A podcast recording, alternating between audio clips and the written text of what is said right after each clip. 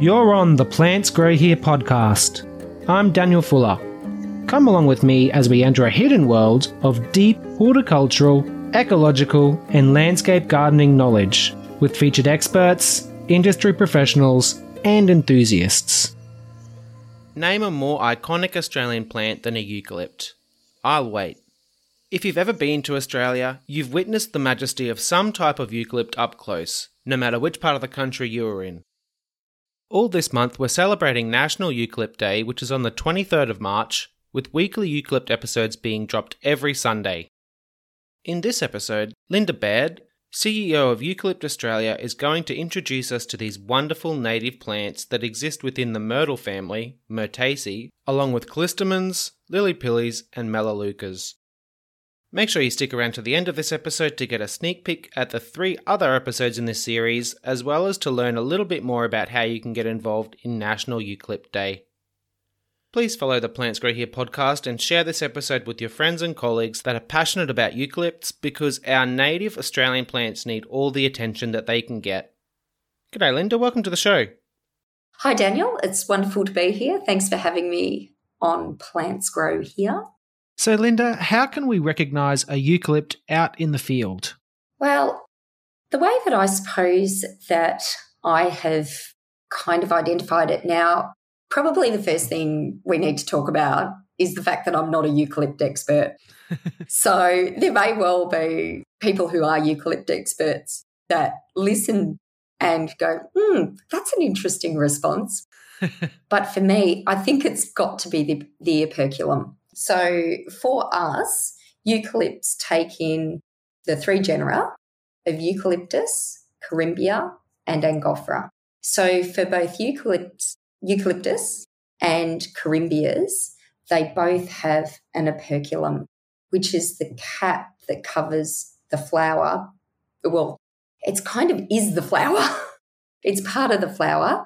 The operculum is made up of the outer sepals, the sep- fused sepals and the fused petals. So it's really, it's a really, really interesting flower that you have on a eucalypt. And that cap comes off. So the word eucalypt means well covered. And that's what the operculum is. It covers the fruit or the, the flower that's about to come out. So I think that's probably the biggest way of identifying a eucalypt obviously for Australians, you know, they're so iconic for us. We can really easily identify them in the landscape. We intuitively know the shape of the leaf. We intuitively see the gum nut. We uh, smell them. They've got just the most gorgeous smell. You know, it's the it's that fresh, clean um, scent of the of the Australian bush. So, but but if you actually now, now this is where identifying an Angophora becomes a bit interesting because uh, being part of Eucalypt Australia, I am very fortunate to have some amazing experts on my board. One would be the premier eminent Australian expert in eucalypts, uh, Pauline Ladiges. And I forwarded her a picture of a tree the other day going, is this a eucalypt? Question mark, question mark. And she said, yes, because it looked nothing like it to me. And it was an Angophora hispida, a dwarf apple. And so it didn't have the operculum. Right. So the just going back to that operculum again, I guess you know our listeners might be familiar with a lot of flowers where the petals open up, whereas what you're saying is the as the bud blooms, it will push off the bud cap, so that's no longer necessary for the plant. I believe Charles Darwin hypothesized that the vegetative parts of the flower, which are the the sepals and the petals, as you've described, are for attracting insects and other pollinators. And I guess with the eucalypts, they have s- some really brightly colored fuzzy stamens, which are the male reproductive organ of the flower. Yes, correct. And so that outside is a, it's not needed for fertilizing. So it just drops off and falls away and is not decorative. Well, it is decorative. It's certainly decorative, but not in the way that the petals of a rose might be seen as decorative. Yeah, great point. It's just different. Yeah, but we still get that decoration in the flower from the stamen. So, yeah, as you say, it's not really needed. That's right. So the fruit themselves can be incredibly highly ornamental. Um, mm. Yeah, or the gum nuts, per, you know, as as you might see them in different. So a coral gum or a or an illyarrie, you get the reds, the pinks, the square shape, the mottled, the warty, the long, the short, you know, the round. They, they're just so different and really define the different eucalypts as well. So they can be amazingly decorative. And then, as you said, you've got these incredible stamens, which vary in colour, every colour of the rainbow but blue. Ah. there's no blue. I've never seen a blue one. yeah. Yeah, there's a, there's purple. right. The Port Lincoln Mallee's purple. You get orange, beautiful oranges in the ficifolia, Corymbia ficifolia, and in the Darwin woolly butt which I think is the miniata, isn't it? Yes, it is. Eucalyptus miniata. And you get the um, crazy, crazy colours, the fluorescent yellows of the. And, and some of these are really interesting in the octopus mallees, and some of those where actually the. Sorry if you can hear some of that background noise, plane just flew over. so, where you get the fruit and it fuses together and it causes and it brings about this pom pom effect. So it looks like the tree is actually covered in pom poms. Mm. So that's how I kind of see the uh, octopus mallee. Right. I wanted to also mention something. Now, I'm not sure if this is every eucalypt, but I'm pretty sure most of the time they've just got a single pistil in the middle of all the stamens. So it looks like a little stalk. It's a little bit firmer than the fuzzy stamens, but that is the female part of the flower, and it on the very tip of that is called a stigma, where the insects come and stick the stick the pollen, stigma pollen. That's how I remember the term stigma. Is that's where I stigma pollen. yeah. Sounds perfect. You know, the only thing that you might want to talk about with the fruits is what happens to them at the end. So, as they become the gum nut, they become like a seed bank that's stored in the canopy in some instances, mm. and in some instances, stored in the leaf litter and in the ground, waiting, waiting for the right conditions. Yeah, and I think eucalypts are quite famous for having basically having fire as a part of their reproductive cy- cycle in many, but not all specimens. Yes, absolutely correct. But with a really interesting twist. There is not a single eucalypt that needs fire, oh. according to oh. Dean Nicolle. Yeah. Really? Can you explain yeah. that? Yeah, I I read it. Okay, so so there there's actually no eucalypt that needs fire, but it can help the success in that it does create a massive release of seeds. And the other thing that the fire helps is it clears out the under you know, the mm. underscrub, the the the leaf litter, the things that might stop those seeds. You know, they may germinate, but they may not be able to come to fruition. So it clears the ground. It allows those seeds to germinate and become saplings. So it can be useful. For some, it's an absolute disaster. So for some, if if the fire comes too regularly in a pattern that precedes the the maturity of the tree, you will never it, it, it can't allow that tree to come to maturity to have fruit that is fertile and therefore it will not seed. I suppose it depends on the evolutionary pressures on that particular plant. Well, absolutely. So when you're looking at the cool temperate rainforests of the Dandenong Ranges, no fire mm. to speak of. And climate change is obviously impacting and affecting that in terms of where the fire's coming. There are rainforests in, in this country that have never burned before that are now starting to burn. Well, that's a huge issue. Oh, it's a massive issue. It is absolutely massive. We, because you're looking at mass tree extinctions. So, one of the challenges in the Great Western Woodlands is that there's a lot of fire going on there in a pattern that hasn't been experienced before. And so the trees can't regenerate, they can't come to maturity fast enough. We might see the same thing in Gippsland here in Victoria. So there's a lot of a lot of challenges for trees that are not well adapted to fire. So um, I read from one of Dean's articles that 90% resprout after fire, but there's 85 species that only regenerate from seeds. And they need fire longer than their generation, which could be eight to 25 years. But we're seeing fires on fires on fires, sometimes seven, you know, within um, seven years. Absolutely. And I'd recommend our listeners listen to episode 83 Plant Flammability and Planning for Fire with Leslie Corbett, who's the author of Safer Gardens Plant Flammability and Planning for Fire, where she's done a lot of research independently to come up with a bit of a guide for planning for fire and creating a fire resistant garden in Australia. And there are some of the things you'd be expecting, such as, you know, removing leaf litter, chopping off lower limbs, stuff like that. And then there are also some other things that maybe you wouldn't have thought about, such as a number of eucalypt species which are actually fire retardant and they're not so prone to fire as we would have expected. Daniel, that's really interesting that you're talking about fire as well. And I'm sure when Dean comes on and does podcast number three in the series, that he can have a bit of a chat about this as well. But uh, his thought is that the oil in the leaves, the content, it's only 1% to 2% of the leaf.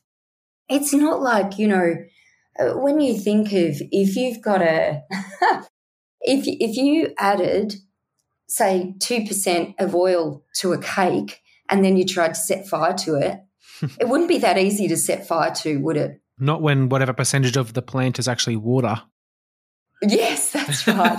but obviously, a tree that's dried out from drought that will will become more flammable because it's just got no moisture. So it might be the lack of moisture, not the oil, that's actually the issue. And statistically, we have a lot of eucalypts too. So statistically, it's likely to be a eucalypt that does go up. That's exactly right. From Dean's perspective, eucalypts don't burn any harder, any faster than than any other tree in our environment. That's my understanding. Yeah. Really looking forward to that. He may some, say something else. it's not the first time we've had people uh, defending ukes on this channel. We also had Gary Moran in episode 34, Spotting Risky Trees, aka Widowmakers. Gary Moran from Twitter, you might know him as at Arborsmarty, made a mention of the fact that eucalypts really get a bad name for dropping limbs and stuff like that, and they get called widowmakers. But his point was that statistically, any branch that loses a limb is likely to be a eucalypt just because of how many there are in our gardens. Yeah, that makes perfect sense, Daniel. It really does. And also, in terms of, well, obviously, there are some eucalypts that are really big and they're going to drop really big mm. branches when they do drop.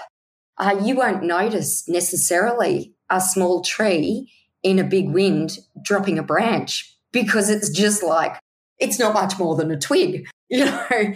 But when you get hmm. some of the the big trees, and of course we've got such a you know a wide spread of Eucalyptus camaldulensis, the river red gum, and they are heavy timbers when they come down. And I imagine one of the reasons why that might have got a reputation is that people have a tendency to camp under them on river on riversides. And, you know, you might, you might, if the, the chances of one dropping a branch is really remote, but gosh, when they drop a branch, they're really dropping a branch. Mm. Well, one of the other things I, I kind of reflect on with trees is that trees are individuals. They're just like humans, right?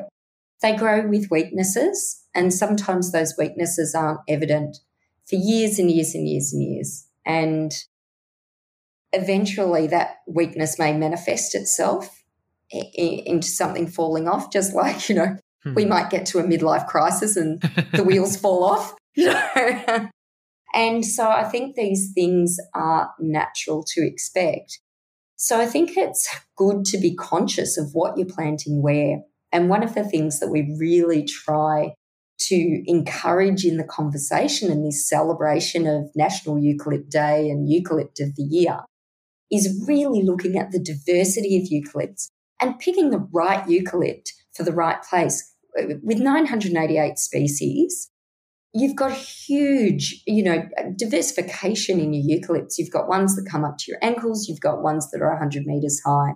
You've got ones that are suited to, you know, really dry, arid environments. And you've got ones that really need to be in a, in a temperate, cool rainforest area.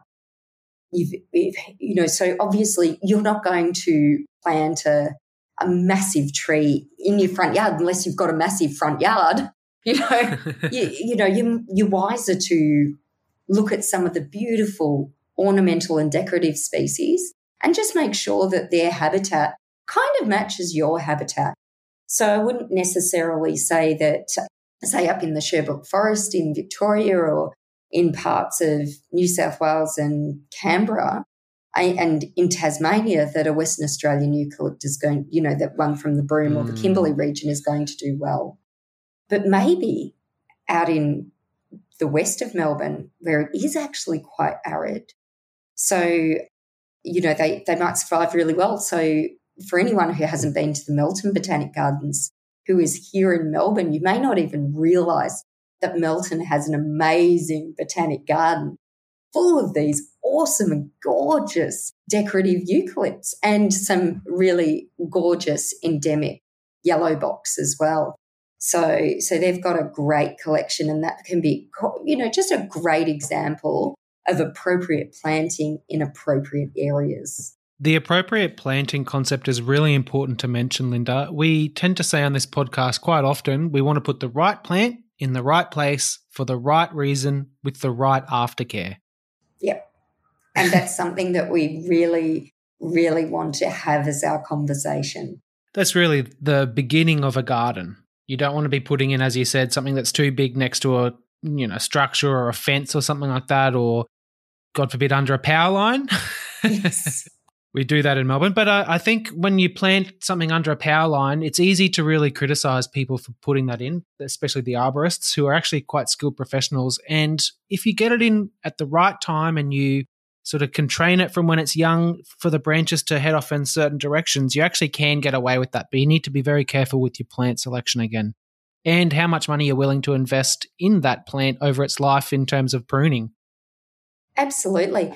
So, one of the things that we would love to look at, and which I've heard some great reports about, is councils who are quite progressive in looking at their street trees and their street tree plantings, moving away from European trees and looking at our natives um, for every good reason for habitat corridors, um, for pollinators, for insects, for. Mm. It's really interesting. I live in Port Melbourne, which our council has determined has a Mediterranean subclimate. So they planted olive trees. so we have 10 olive trees in our street and nothing lives in them. we pick the olives, and other people come from around the place to pick the olives. but uh, we also have a hakea, which is beautiful, a pin, pinball hakea. But bottle brushes are absolutely gorgeous. There's a couple there as well. We don't. Uh, we have a park near us, which, in their wisdom, they've finally started planting some absolutely beautiful eucalypts. We've got some gorgeous box in there, and and really, really happy about that. And I think that's been smart planting. But but we'd love to see some more conscious, uh, mm. you know, re- conscious native plantings. As much as some people love the the big plane shade trees, nothing lives in them either. No. So, yeah. Is, is that really right, Daniel? You'd know this more than me. Does anything live in a plane tree? Uh, I think that Look, I, I don't know specifically. I mean, certainly you'll see things living in them if they've got a hollow, especially. But in terms of what eucalypts are offering, it's pretty much chalk and cheese as far as I can see because the eucs, well, one, they've adapted with our native wildlife, and two, they've got these massive sugar bars in them that our native birds absolutely love, and our native insects come to them. And I, I just think that the eucalypts are an absolute marvel in terms of ecology. Yep, I would agree with that as well. Mm. One thing I'd like to bring up is an initiative by the Royal Botanic Gardens in Victoria, and they did an episode with us on episode 89. Karen Smith interviewed Dr. Megan Hirst and Matthew Henderson. And the gang from the RBGV also did a article for the Hort Journal called Raising Rarity as well. And basically, what they're doing is they're taking rare plants out, you know, Aussie, native, endemic, especially Victorian plants, bring them into cultivation, and then trying to get them out into Aussie gardens, which I think is a wonderful initiative because these are plants that weren't in cultivation before they started doing this. I think that's a marvelous thing to be Yeah. spending your time and energies doing. Absolutely. Yeah, so I'd urge our listeners to go and check out episode 89 for that one. But I'd like to talk a little bit more about the ecology. Like, why do you reckon that ukes in particular are so beneficial to our native Aussie wildlife? Well, as you said before, our whole evolution works as a works as with biodiversity, and things evolve together. A, a classic example of that is the scribbly gum, isn't it? That's a really good one. Let's go. Let's pr- talk about the scribbly gum. Okay, let's talk about the scribbly gum. But I'd like to say that I've ripped all of it out off the CSIRO website. So if you want to have a bit more information about the scribbly gum, there's some great information from CSIRO. And the reason why CSIRO have it on their website, and this for the eucalyptus haemastoma. Now, somebody told me the other day with the Latin words, because I, I scratch my head uh, sometimes about how to pronounce things. They just say, just say them really quickly, and it sounds like Latin. So, Eucalyptus haemastoma. uh, endemic to the Sydney region. We all know the scribbly, but the scribbly gum. Beautiful scribbles up and down the gum. So this is a moth, and this was quite cute. Fellow in the 1930s from CSIRO discovered this moth. He sent it off to London. They identified us, and they called this moth the Ognogra. Now, I, I should say this quickly, shouldn't I? Ogmograptus scribula. so I just thought that was the cutest thing. The Ogmograptus scribula. So, and then about in the late 90s and 2000s, they picked up again with this research and found that there was actually 11 different species of scribbly gum moth. And in the autumn, the eggs are laid and the larvae develop through the winter. And this is when they develop the scribbles. The larvae, they bore what we'd call a meandering tunnel. This is all from CSIRO as well, through the bark at the level of the future cork cambium. So they first do this in long, irregular loops. Now, all those 11 species of the moth, I understand, make a different pattern. So that's a bit different, isn't it? So you can identify them based off the s- pattern. Oh, I'm not absolutely sure of Right. that, but maybe, maybe that, that I'm sure there's more to the story than that. And then later they have more regular zigzags. They and then they do a narrow turn, a narrow loop. Now, when the um, cambium starts to produce the cork to shed the outer bark, it produces the scar tissue. And what happens is that the larvae then tunnel back through this tissue, and um, that that is a highly nutritious food for them for the caterpillar, which comes back. It then molts into its um, final stage with its legs. It's still it's eating its way back along the way that it's come. It grows rapidly to maturity, and um, then it leaves the tree, spins a cocoon at the tree base, and there it pupates. It leaves the tree, the bark cracks off, and there you have the beautiful scribbles beneath. If we lose that particular eucalypt, we're also going to lose that several species of moth. Yes, although I do believe that they will scribble in some other trees as well. I see. They won't, it's not just the haemastoma, I believe, that they live in, but that is the most popular one. That's a pretty good segue into talking about barks, Linda. Can you describe eucalypt bark? Like, are all eucalypts similar in their bark, or are there a few differences? Or No, actually, there's three types. Uh, now, for anyone that's loving their eucalypts, wants to do a little bit more reading and research, Dean Nicolle has just written the most fabulous reference books. One of them smaller eucalypts, and the other one is called taller eucalypts. and he's got in the intro to these books just the most fabulous, fabulous information. So if anyone wants to have a little bit more of a read and a look into these things, I'd actually really, really recommend uh, Dean's books.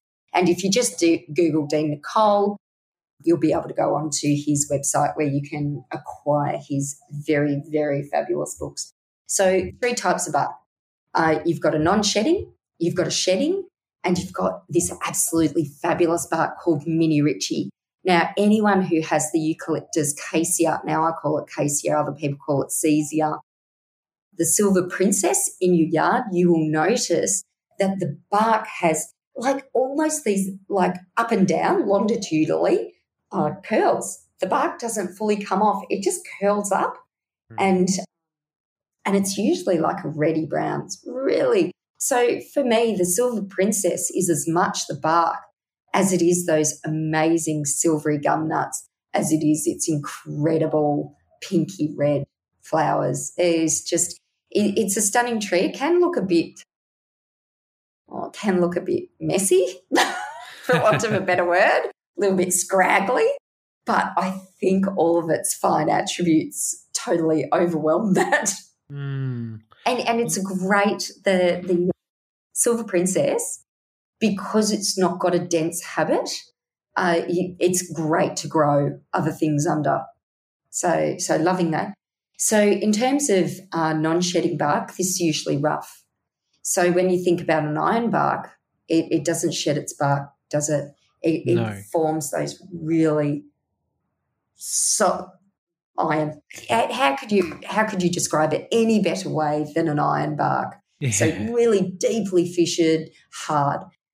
Then you've got your boxes, uh, your yellow box, your blue box, short and tightly held, hard bark again, but really like almost like can be like little squares as well. Mm one way that I like to identify boxes is that if you rub your hand along them, it sort of comes off in a bit of a powder. Whereas if some other oh. eucalypts, you'll pull off the bark in a strip.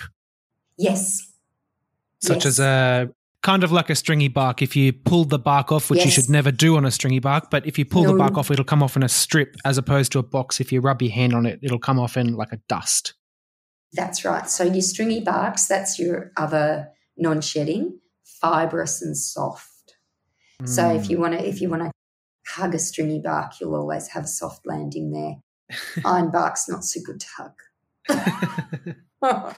uh, talking about boxes, if if any of you Victorian listeners want to go and see a truly spectacular box, down in the Parwin Gorge at the back of Werribee, they've got Werribee Blue Box down in there, and some of the bark, it is just so decorative. It it goes in swirls and twists and these beautiful trees have just kind of curled into their environment. They're just stunning. And they've got this gorgeous round little leaf. It's it's a really, really interesting eucalypt.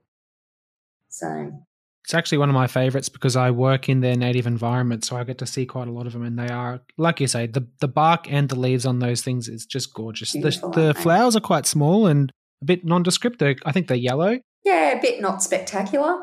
Yeah. but eucalypts are more than their flowers. Absolutely. Absolutely. Um, they can be so many things, can't they? Their bark, mm. their flowers, their habit, their height, their, you know, how, you know, standing in a tall, you know, stand of Mountain Ash, these amazing giants, you can just feel so humbled and calm and peaceful and connected, can't you? And safe. Couldn't agree more. Yeah, safe. That's how I feel in those forests. Mm. Shedding. Shedding smooth Shedding bark is their other third one. Yeah. Usually smooth. Uh, they'll come off in long ribbons, shorter strips, or flakes. So, and if you're looking for less flammable, maybe go more towards non shedding. So your shedding ones can um, leave ribbons, these long ribbons of bark in the tree. So, so um, if we're thinking of flakes, we're thinking about snappy gums. Um, if we're thinking about long ribbons, Dean's got here a woodwardii, which is a lemon flowered gum. Manna gum, white gum or ribbon gum. Yeah. So the Viminalis is a classic ribbon long ribbon.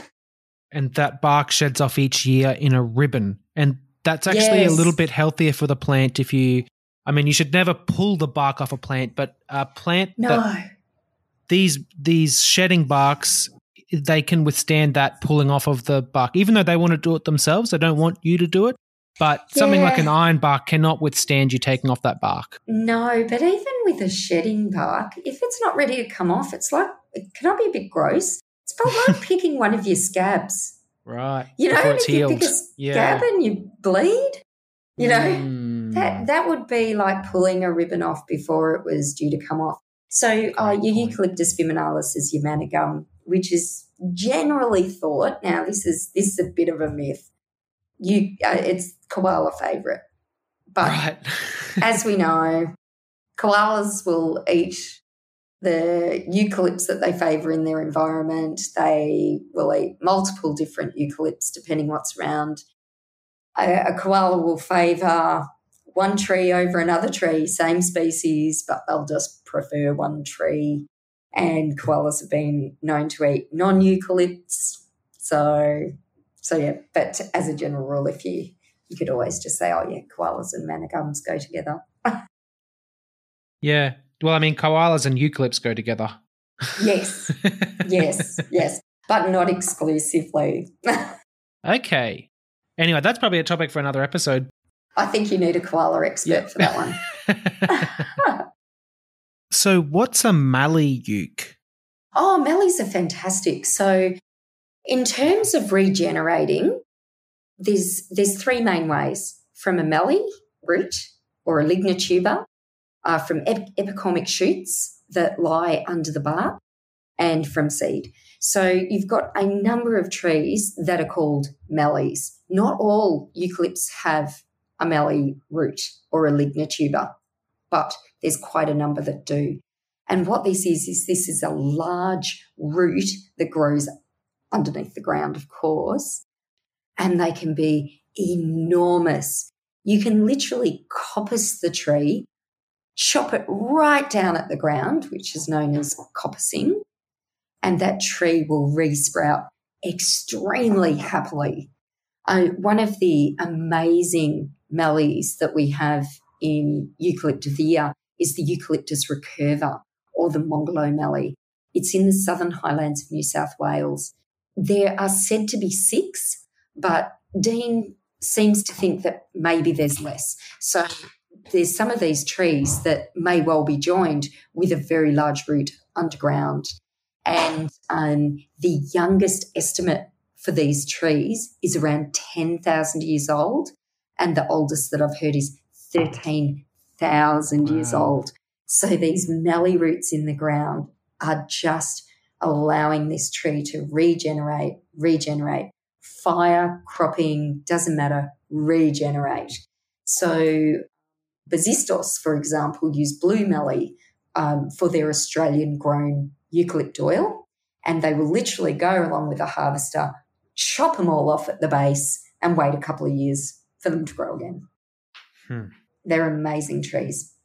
Other types of eucalypts cannot actually rise again once you coppice them. That is exactly right.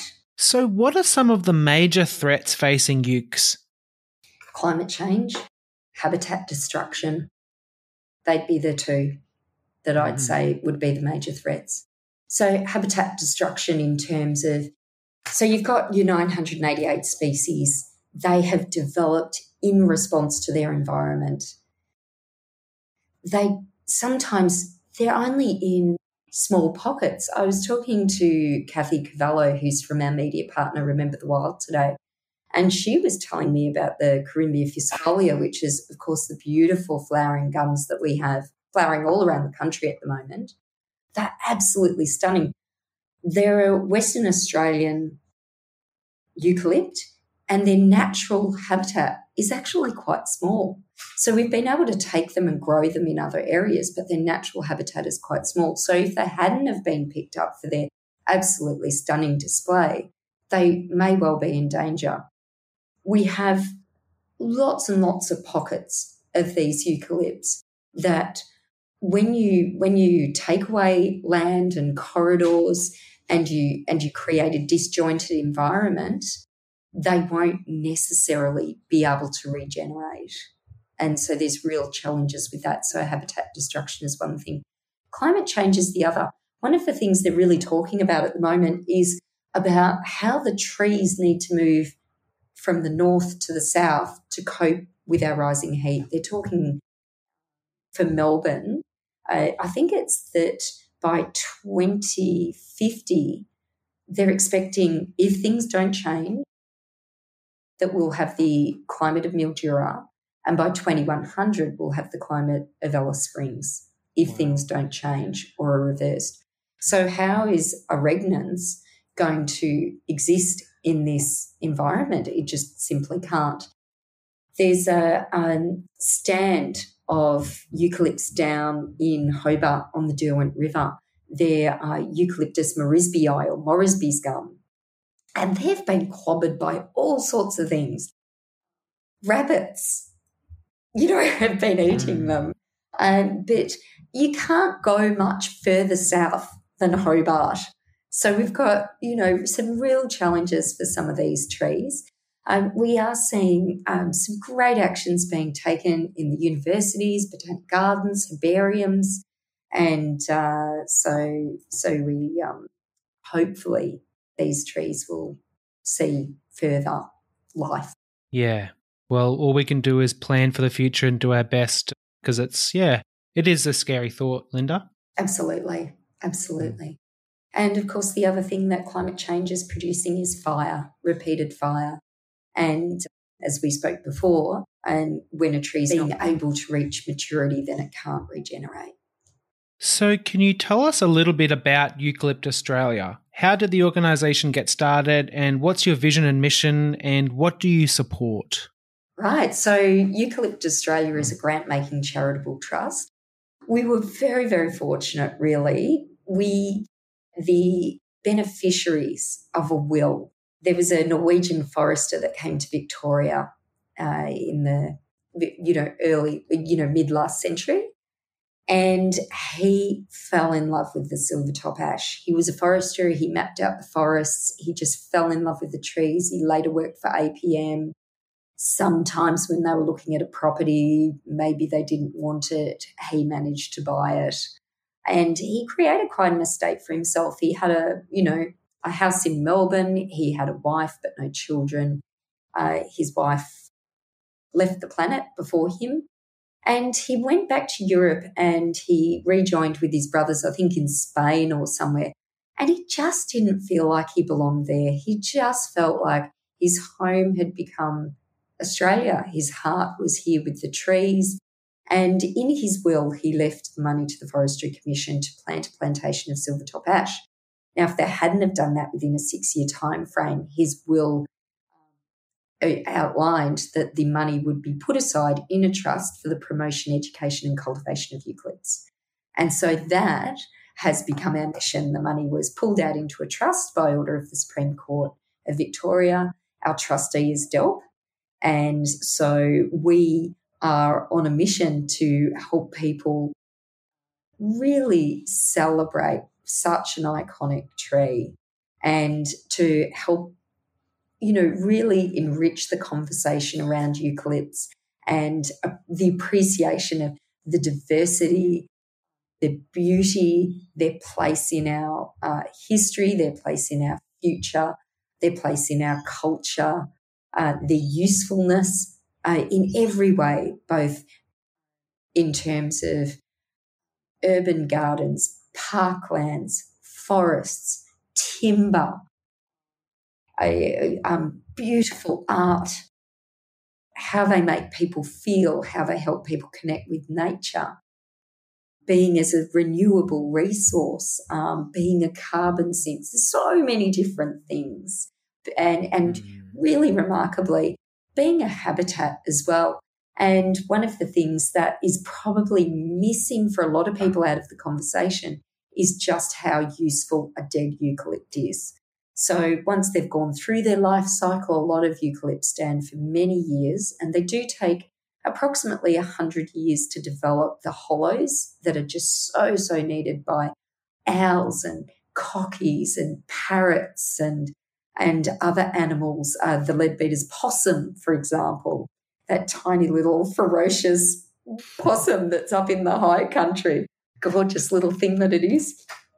And and that we need to, where we can, leave the deadies standing. Let them have their natural life cycle until they're ready to fall and be the habitat of the undergrowth. That's such a great point about the dead eucalypts. Because, uh, yeah, that's something we like to talk about quite a bit on this podcast as well. Mm. Why do we celebrate National Eucalypt Day every year? National Eucalypt Day is really just a great conduit for developing that discussion, that exploration, really embracing the iconicness of our eucalypts. Uh, National Eucalypt Day is the birthday of Bjarne Dahl, and we it's really taking on a life of its own, which is wonderful. It's becoming more than a day, it's becoming a festival.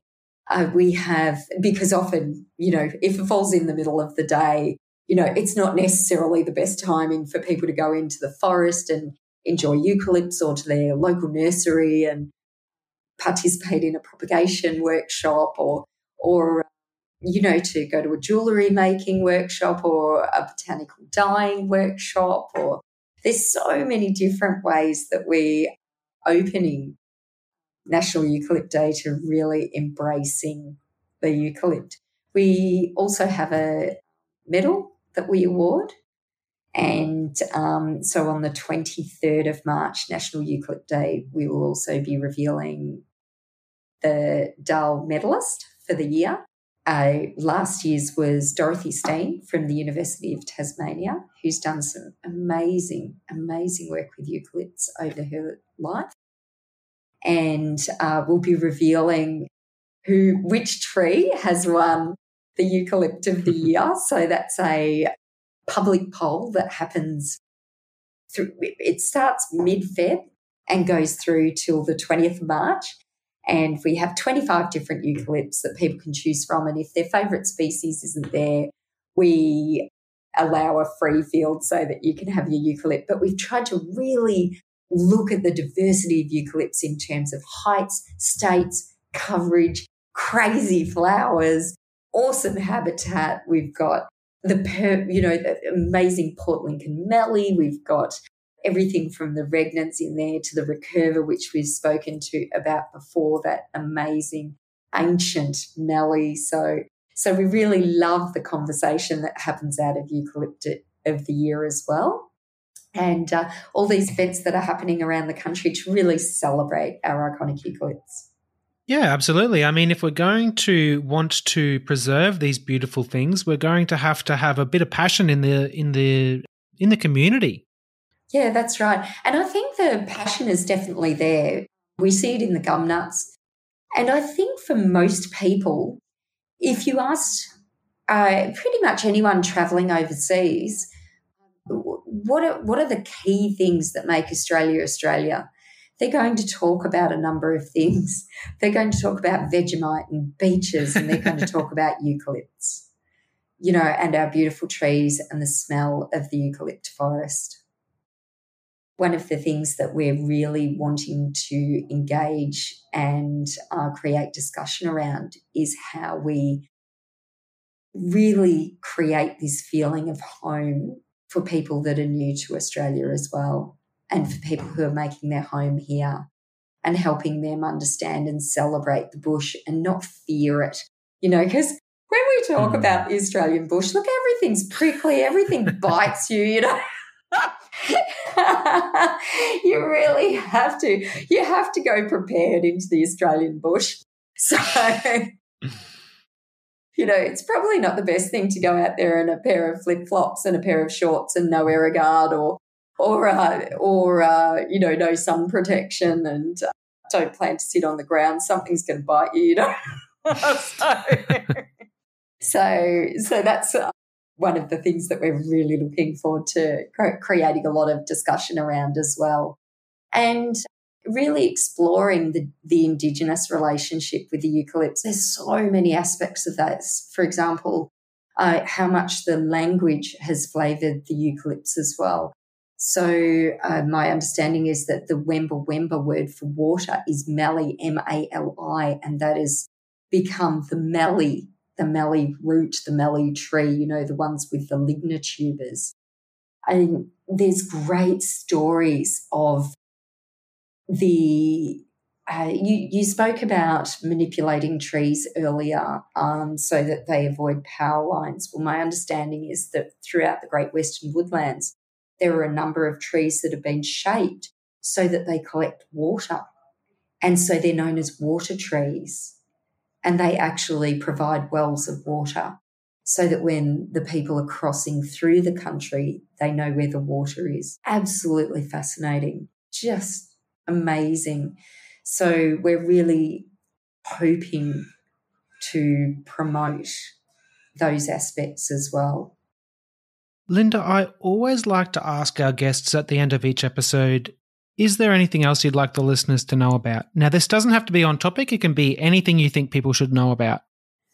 The one thing you didn't ask is what, what are my top three eucalypts? Yeah. Well, I thought we'd already covered so many, but tell me, what are your top three? Yeah, we'd covered. No, it's the Regnans, the Port Lincoln, and the Recurva. So tell us about the regnans, because that is a that you've mentioned them a couple of times, and I, I think we probably need to talk about what the regnans are because they are quite spectacular. Yes, yes. So the eucalyptus regnans is now the mantle has been cast into doubt, and I'm not very happy about it. Oh. Of being the tallest flowering tree in the world. Now, we're not going to mention the other tree. It's in Papua New Guinea. It doesn't matter. It's relevant. And I think the fact that they cut down in Victoria, this is like in the 1800s or something, they cut down 140 metre trees so that they could measure it. Oh, as you do? Yeah, I think the mantle of the tallest tree in the world actually still belongs to the Eucalyptus regnans. I really do. Mm. It's just that it's not necessarily living. So, mountain ash for Victorians, swamp gum for Tasmanians. Just the most amazing tree. So, um, you know, 85 to 100 metres, not unusual at all.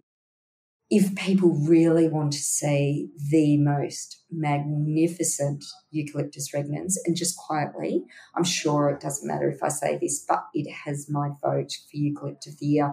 And I suspect I'll keep voting for it until it wins. Um, my early recollections in my childhood are of going into the Sherbrooke Forest and having these beautiful family picnics. I, it was it was just fabulous fun and being amongst these absolutely gorgeous giants, cool, gorgeous, calming. Just loved it, loved it, loved it, loved it. So that's probably where my heart belongs in terms of my favourite eucalypt.